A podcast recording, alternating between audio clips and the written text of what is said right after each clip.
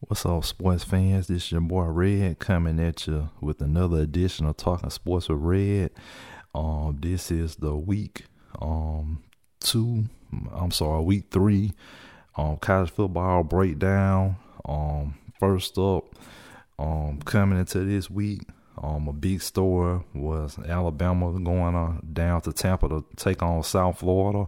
It was a real trip for um, a big time program to go to a group of five school, and um, Jalen Milroe was turnover prone in the Texas game, so um, Coach Saban decided to go in a different direction and start the Notre Dame transfer Ty um, Tyler Buchner and um he didn't play well. He was fouled 14 for 34 yards.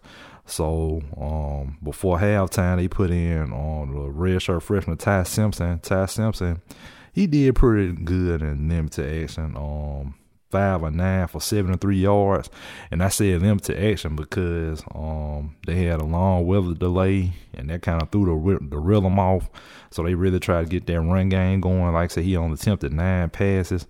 But um, other than um, Milroe throwing the interceptions, and, and those are bad interceptions, and when he throws them, the old line hasn't helped any of the quarterbacks, and uh, haven't really established a steady ground game. But Roydell Williams and um, Jase McClellan did run the ball well with the little bit of holes that they did get, so they really had to clean those old line issues up. And offense coordinator Tom Rees needs to um, mix things up a little bit more and do a little bit more creative things on the play calling. Um, so they start conference play um, this Saturday against Ole Miss. Of course, um, Lane Kiffin is Ole Miss's coach, and he's very creative offensively. He was a former Alabama offensive coordinator, and uh, so it'll be interesting to see how that um plays out and who um starts when um Alabama takes the field on Saturday.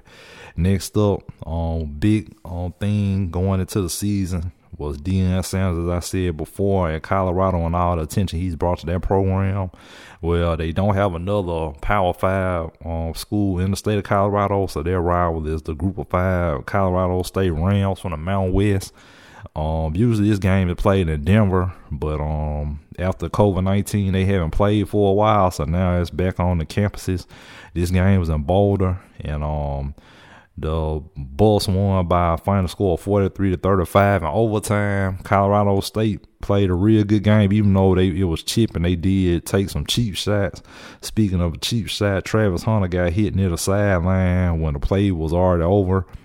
Um, by one of the Colorado State players, and a lot of people saying the guy should have been um, reprimanded and been suspended. Dirty hit, but um, his coach didn't really mention it in the post conference, in the um press conference after the game. Of course, him and Deion Sanders were going back and forth before the game, so it was chippy all the way out throughout the game. But after the game, I don't think I didn't hear anything happening after the game. During the game, they had a few um scuffles between the players. And last but not least, um, shout out to South Alabama from the Sun Belt for getting a big win for the group of five. They went to Stillwater and beat the Oklahoma State Cowboys by a score of 33 to 7. Um, it's not a big surprise they won the game because South Alabama won 10 games last year, but 33 to 7, they really put it on them. I mean, um, Kane Wommack had done an amazing job down in Mobile, and it'll be um, interesting to see how South Alabama seasons play season plays out. They lost their first game to Tulane, and um, Tulane was the group of five representative last year, and they beat USC in the Cotton Bowl. So um, it'll be interesting to see who gets that um group five spot this year. But South Alabama would definitely be a team to watch moving forward.